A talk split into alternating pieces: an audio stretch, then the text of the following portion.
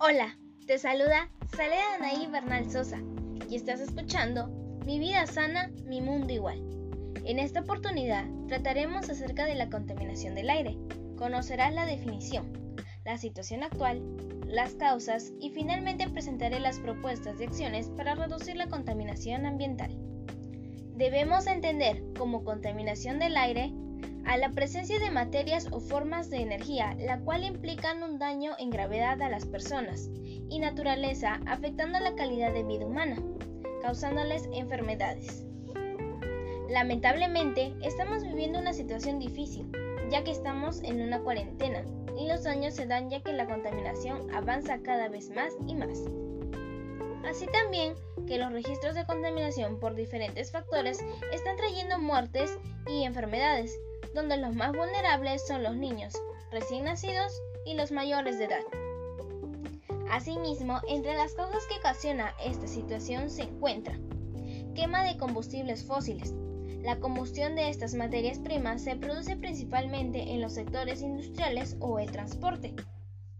Incendios y o quema de basura. Al desprender, este emite partículas de dióxido de carbono, que quedan pasmadas en el aire, impidiendo la respiración a las personas. Desechos en las calles. Al estar acumulados, estos emiten olores y gases tóxicos que perjudican al ambiente y dañan a las personas. El polen.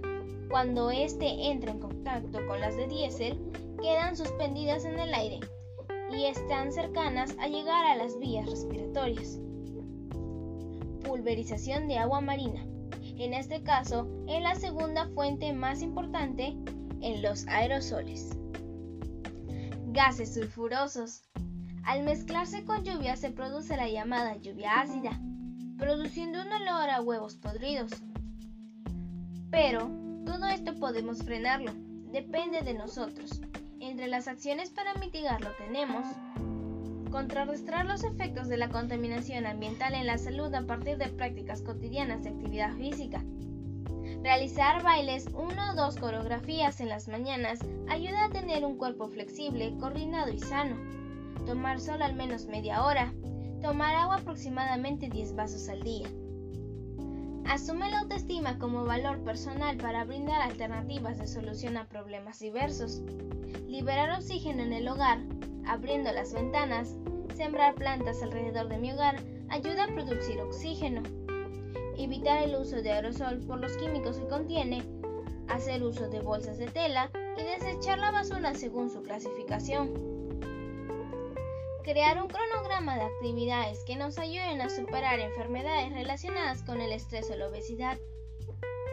Realizar ejercicios interdiariamente. Alimentarse con proteínas, vitaminas, lípidos insaturados, carbohidratos, etc. Generar tiempo con actividades del hogar. Plantar. Jugar o pasar tiempo en familia. Bailar disminuir la cantidad de residuos sólidos que producimos en casa. Usa productos naturales para cocinar, donde aporten proteínas al cuerpo. Evita el uso de plástico en tu hogar. Reusa las cosas u objetos que aún aporten un beneficio en tu casa o ambiente. Con todo lo mencionado, estoy segura que tú lograrás fomentar el cambio en tu familia empezarás a cambiar la forma de tu vida y cuidarás al medio ambiente. Finalmente, te invito a informar de lo aprendido el día de hoy, para así poder hacer el cambio con tu familia, vecinos, amigos, etc. Gracias por permitirme llegar a ti y nos encontramos en otra ocasión con un nuevo tema del cual hablar. Gracias por escuchar. Cuida tu salud y a la naturaleza también. Recordemos que en un mundo lleno de amor, también se encuentra el saber de todos.